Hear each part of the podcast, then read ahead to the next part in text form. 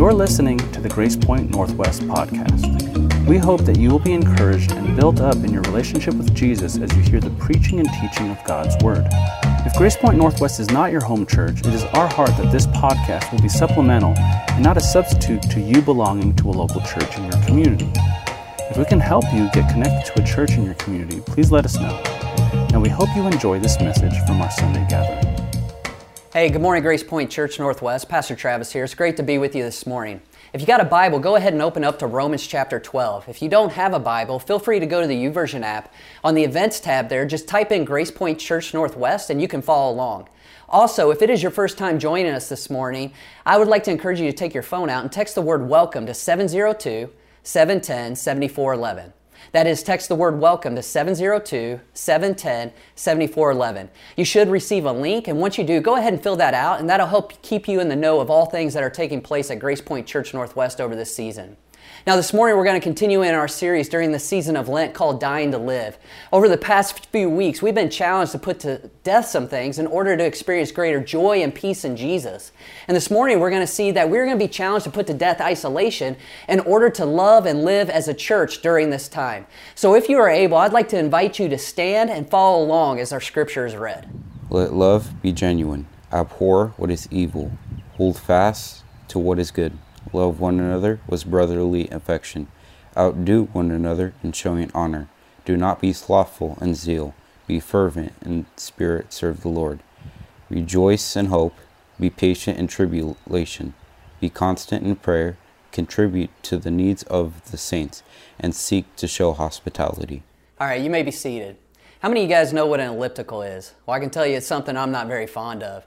Several years ago, I went to the doctor and I found out I wasn't doing too well physically. So the doctor prescribed two things for me. He said I need to start taking supplements and I need to start working out.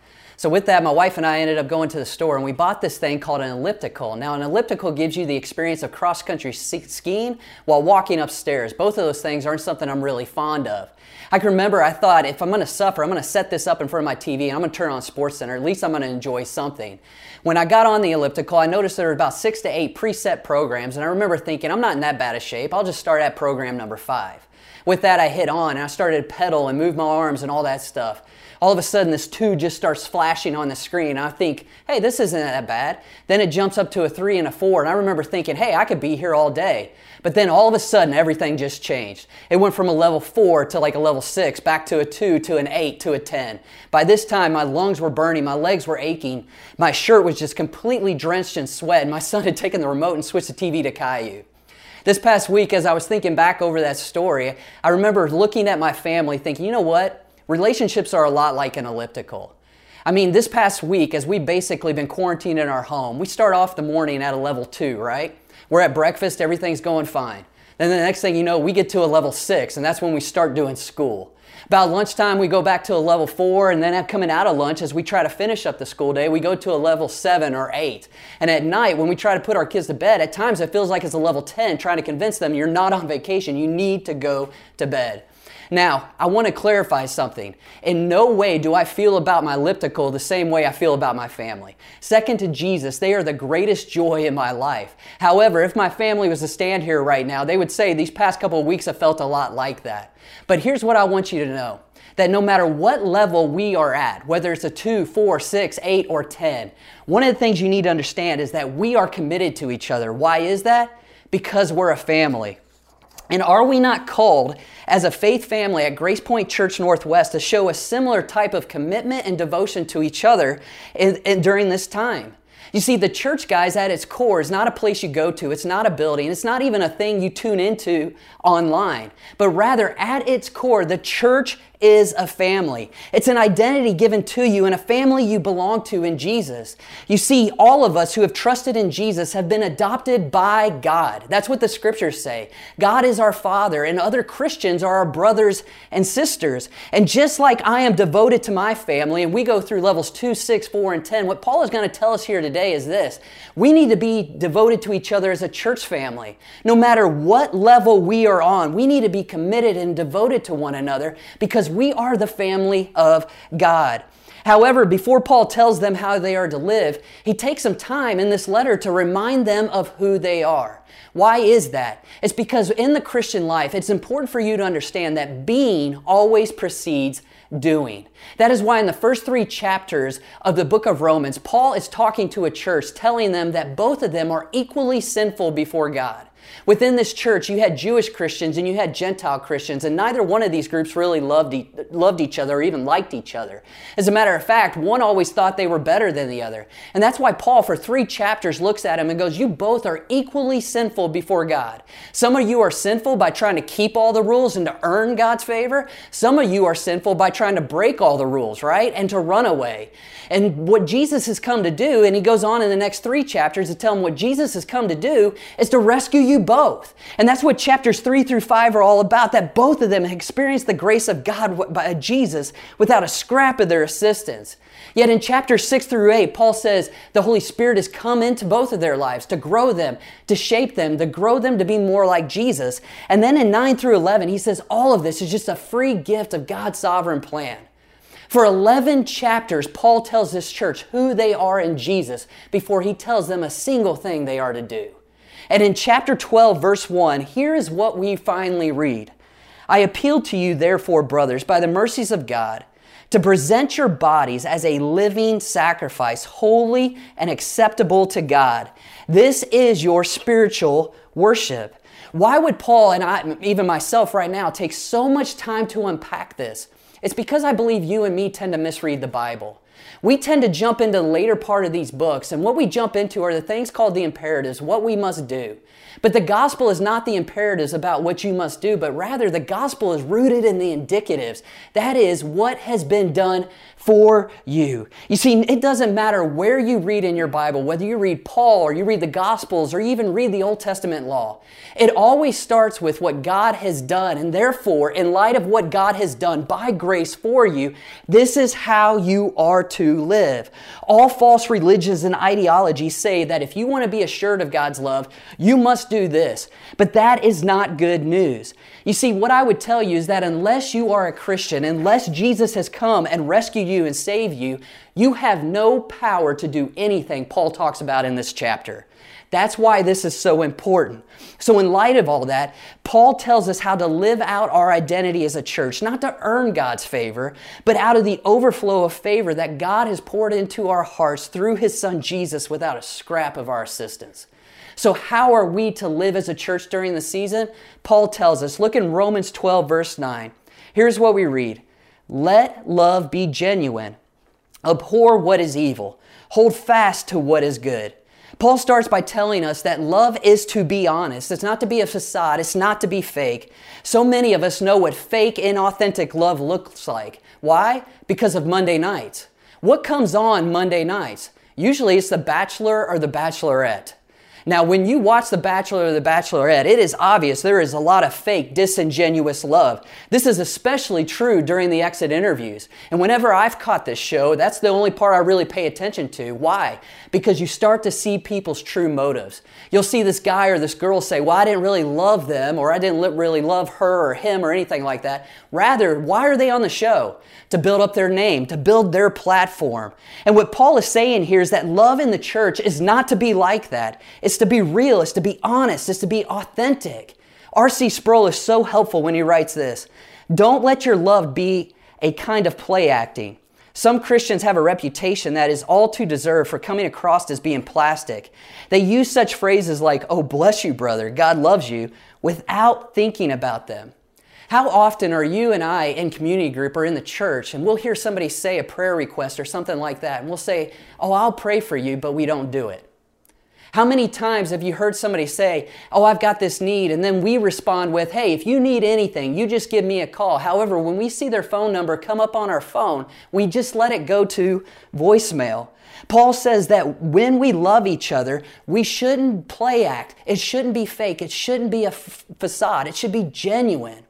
When I would come home, when my daughter was younger, uh, she would act like a puppy. Oftentimes, when I would come into my house, I was greeted by my golden doodle, but then I would sit on the couch and my daughter would snuggle up against me, and then she would just start sniffing in my ear, or she would put her head under my hand so I would pet her. Why was she doing that? Is she a puppy? No. What is she doing? She is play acting. And how many of us have that kind of love? It's a play act. You see, Paul says that our love is to be genuine, that we are to love one another with a God-like love. Kent Hughes is so helpful here when he says this. But here the word is used to indicate the kind of love Christians are to show to others. A godlike love that loves regardless of the circumstances, a deliberate love that decides it will keep loving even if it is rebuffed. Many of us in here this morning are, are familiar with uh, 1 Corinthians 13.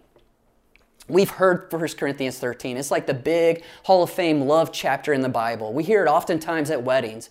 We hear stuff like love is patient, love is kind, it does not envy, it does not boast, it's not rude, and so on. However, what's important for you and me to understand is just simply this Paul is not talking about a wedding there. What Paul is talking to, or who Paul is talking to, is the church. You see, the greatest example of godlike love to be expressed is when brothers and sisters in Christ from various backgrounds and different walks of life come together in Jesus, are united in Jesus, and they love each other in spite of their differences. That's the type of love that shows off the glory of God to the world. Jesus says as much in John 13, 34 through 35. What does he say? He says, A new command I give you, love one another. Just as I have loved you, so you must love one another. By this, all people will know you are my disciples if you what? Love one another. That is why Paul tells us in this text that you and me are to abhor what is evil and we are to cling and hold fast to that which is good. We need to be radically against that which is wrong, that which destroys community, and hold fast to that which is good and that which unites. During the summer times, one of the things I kind of have a lot of fun doing is joking around with my kids around a pool. And sometimes what I'll do is I'll take them and I'll try to throw them into the pool. But if you've got kids or if you've ever been thrown into pool or try to throw somebody into the pool, you know they don't go easily, right? What do they tend to do? They cling on to you and they start to like you know grab you and oftentimes when i would try to throw them in the pool guess what they pull me in that's the image that paul is giving us here. We are to abhor to push away that which is evil but we are to cling hold fast almost like like glue to that which is good that which builds up the church. In 1 peter 4.19 peter tells the church there he says this that while they're going through his suffering what are they to do? They're to entrust themselves to God while doing good. And during this season in which we are going through a lot of suffering, what are you and I to do? Entrust ourselves to God, but then to do good. Paul goes on in verse 10 to say this Love one another with brotherly affection. The NIV says, Be devoted to one another with brotherly affection. Outdo one another in showing honor. We are devoted to so many things, aren't we? I'm sure I'm not the only one that when my TV show comes out for a second season, uh, I'm not the only one who stays up all night binge watching it until like 2 a.m. I mean, we're devoted to TV shows, but I would also say you and I, we're devoted to food. I hardly ever miss a meal. I do breakfast, lunch, and dinner. I even throw some snacks in between. And there's this basketball team in Kentucky called the Kentucky Wildcats that I'm extremely devoted to. Now I used to watch them and I used to like actually make my work schedule around their games and I would cheer for them with all of my might. And about 11 years ago, we lost our head coach, and it was rumored that we were going to hire this guy by the name of John Calipari. Now, somebody had set up a live feed camera right outside Memphis University where John Calipari worked. And it was believed that he was going to come out of that office, look at that camera, and say he was going to come to the University of Kentucky and save our school and our just terrible basketball and just bring us back. And guess who watched every single minute of that live feed? I did. I put it up in the right hand corner of my screen, and while I worked, I just kept looking, waiting for John to come out and just save the University of Kentucky basketball. However, John never came out. He went out the back door, flew to Lexington, and broadcasted it from there. However, when this whole thing was over, my wife had a Twitter account at the time, and here's what she wrote So glad Calipari took the job. Now I can have my husband back. We are devoted to so many things. And think about it most of the things we devote ourselves to, they don't love us back. You see, we love TV shows and we continue to watch these shows. And if there's a particular episode that we don't like, we just kind of overlook that and just finish out the season. I'm sure I'm not the only one who has had a bad meal, but does that mean I stop eating? No, I'm still very much devoted to food. In Kentucky, they lose, they let me down. But guess what? With each new season, who is there to watch them faithfully? It is me. And when I consider my devotion to a team, a meal, and a show in comparison to other brothers and sisters in Christ, I am so convicted. The reason for that is because my devotion to these things at times is far superior to my devotion to another brother sister in Christ. And I am so thankful that Jesus doesn't treat me and you the way we oftentimes treat other people. I mean, think about Peter in the Gospels. In Luke chapter 22, what does Jesus say to him? Satan has asked to shift you like wheat. Literally, Satan wants to shake you so hard that you are going to fail. But what does Jesus tell Peter? I've prayed for you. And when you turn, that is when you repent, you turn from what you're doing, you come back to me. What do I want you to do? I want you to strengthen the brothers. In the Gospels, we see that Peter denies Jesus three times. And in John chapter 21, Peter is out fishing, probably thinking he blew his chance to be a disciple. And who shows up on the shore? Jesus. And what does he do? He reinstates Peter and he tells him, Feed my sheep. And in Acts chapter 2, what does Peter do on the day of Pentecost when the church is just starting? He stands up and he preaches a message about his friend, his brother, and his Savior that came to rescue him and to rescue other people. You know how many friends I have that have ridiculed me, shamed me, and I give up on them and I don't talk to them anymore? Isn't that how Peter treated Jesus? And what did Jesus do? He didn't give up on him, did he? He reached out to him. Earlier in this letter of Romans, Paul writes in chapter 5, verses 8 and 10, that you and I before Jesus, what are we? We are weak, we are enemies, we are sinners before God. But while we were weak, sinful enemies of God, what did God do? He loved us so much that He sent Jesus to reconcile us back to Him. But don't miss this Jesus has also reconciled us to each other. That is why Tom Schreiner can write this of these verses. He says, Paul conceives of the church as a family that is even closer than one's own biological family. For four years of my life, I lived in a part of the United States in which less than or around 2% of the people were Christian. To become a Christian in that society meant you could lose your family, you could lose your friends, you could lose your job and your community. And I remember talking to this guy who ended up losing all of those things because he was following Jesus. And you know what he said to me? A once a week Bible study and a once a Sunday gathering doesn't make up for what I lost. He heard the church was a family, but when he looked at the church, he didn't see a family.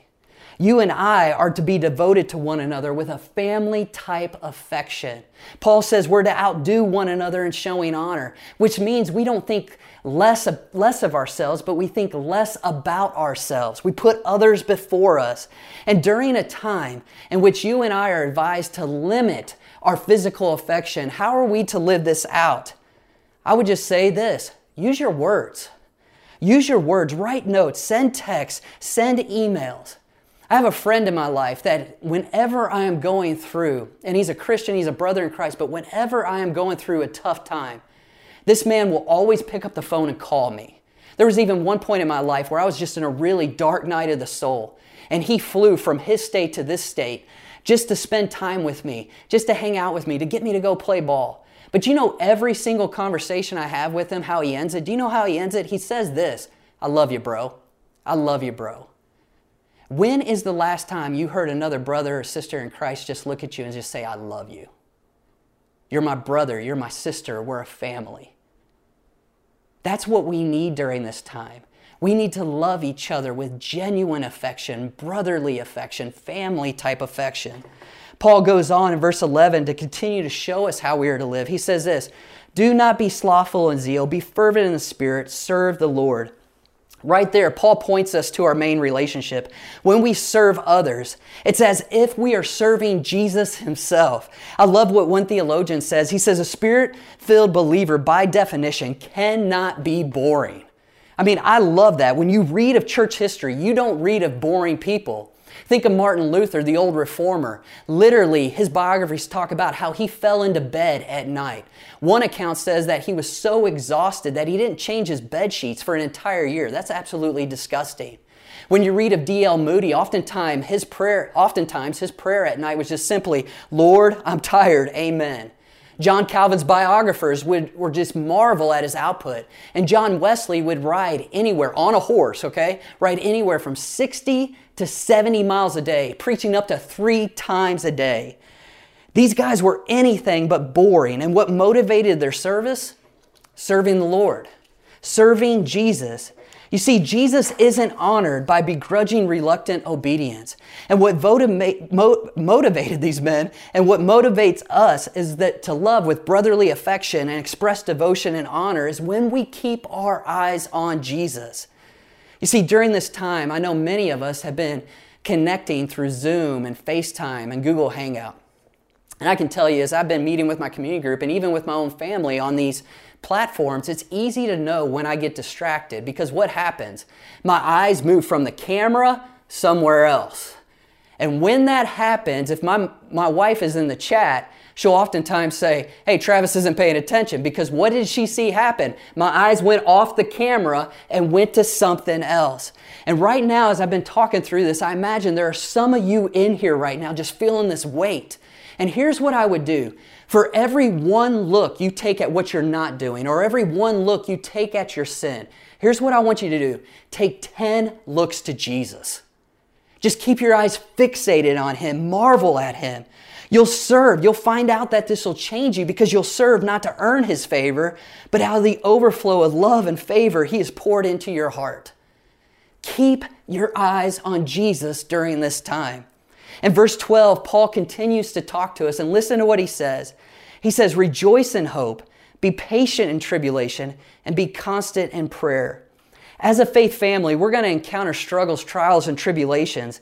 And the way you and I get through these, t- these times is by rejoicing in hope, being patient in the struggle, and being constant in prayer, not only by ourselves, but with other people. When we see that word hope there, it's easy for us to misunderstand. Biblical hope is not naive optimism or wishful thinking. We say things like, well, I hope it's not windy today, or I hope the sun comes out, or I hope my team wins, or I hope I pass the test. But that's how a lot of people think about hope. But biblical hope is the confident assurance that God, by His power, will accomplish His purposes in His timing. It's a refusal to despair because no matter how bad it gets, we know God is good. I think it was the old preacher by the name of Charles Spurgeon, you might have heard me share this before, that says something like this God is too good to be unkind, too wise to be confused. When I can't trace his hand, I can what? I can trust his heart. And that causes us to rejoice. But Paul says we not only rejoice in hope, but what do we do? We are constant in prayer. D.A. Carson once said this He's never met a chronic warrior who enjoyed an excellent prayer life. And when we pray, we show our dependence upon God. You see, prayer is not an act of independence, but it's an act of dependence, looking to God to do what only God can do. When my kids are in need, what do they do? They go and they talk to their mom, okay? And then sometimes they'll come over and talk to me. But when my kids come and they talk to us about their needs, it honors us because they're looking to us to fulfill that which they can't do. And in the same way, when you pray to God, you honor God for your acknowledging Him as the only one who can meet your need. Paul finishes up here in verse 13. Listen to what he says Contribute to the needs of the saints and seek to show hospitality. Right now, some of you guys are absolutely rocked. You're sitting there thinking, I'm a saint? If you grew up in a tradition that I did, saints weren't something you become, they were people you prayed to and through. But what Jesus is saying here is this that the moment He saves you, rescues you, brings you into His family with God as your Father and brothers and sisters, that makes you a saint. It simply means you are set apart, you are His, you are holy. When my kids uh, want to make sure something, especially a food item, uh, remains in their uh, possession, what they'll oftentimes do is they'll take the wrapper off of it, lick it, and put the wrapper back on. When they do that, what are they tra- basically saying? Dibs, this one's mine. Some of us have seen that old car commercial where the guy goes up and he licks the handle on the car, which is really, really disgusting to think about that. But wh- why does he do that? What is he saying? Dibs, this one's mine. Now, I'm not saying that Jesus comes and he licks you, that would be weird. But in a similar way, in which those guys are calling dibs, when Jesus saves you, that's what he is doing. He's saying, This one is mine. And what does Jesus say we do to those who are saints? How are we to treat them? He says that we are to meet the needs of the saints. What that means is we are to serve other Christians during this time. We're to love them, reach out to them, and to meet their needs. However, when you look at the world around us, we don't see a whole lot of that. Rather, what we see is a lot of hoarding. Recently, I heard a guy by the name of Ray Ortlund. He's a pastor in Tennessee. He put this out on Twitter. He said, If we hoard, we're saying to God, You don't care about my needs. And we're saying to our neighbors, I don't care about your needs. Doubtly evil. Isn't it obvious that trusting God and loving one another go together so deeply, they are inseparable? You see, as we go through this time together, let us be authentic and real. Not just about our love and our affection, but I would also even say this let us be authentic and real about what we have and what we don't have. Some of us, as we go through this time, we're going to have resources to care for our brothers and sisters in need. And then there are some of us that as we go through this time, we're going to have needs, but we need to have the courage to make those known.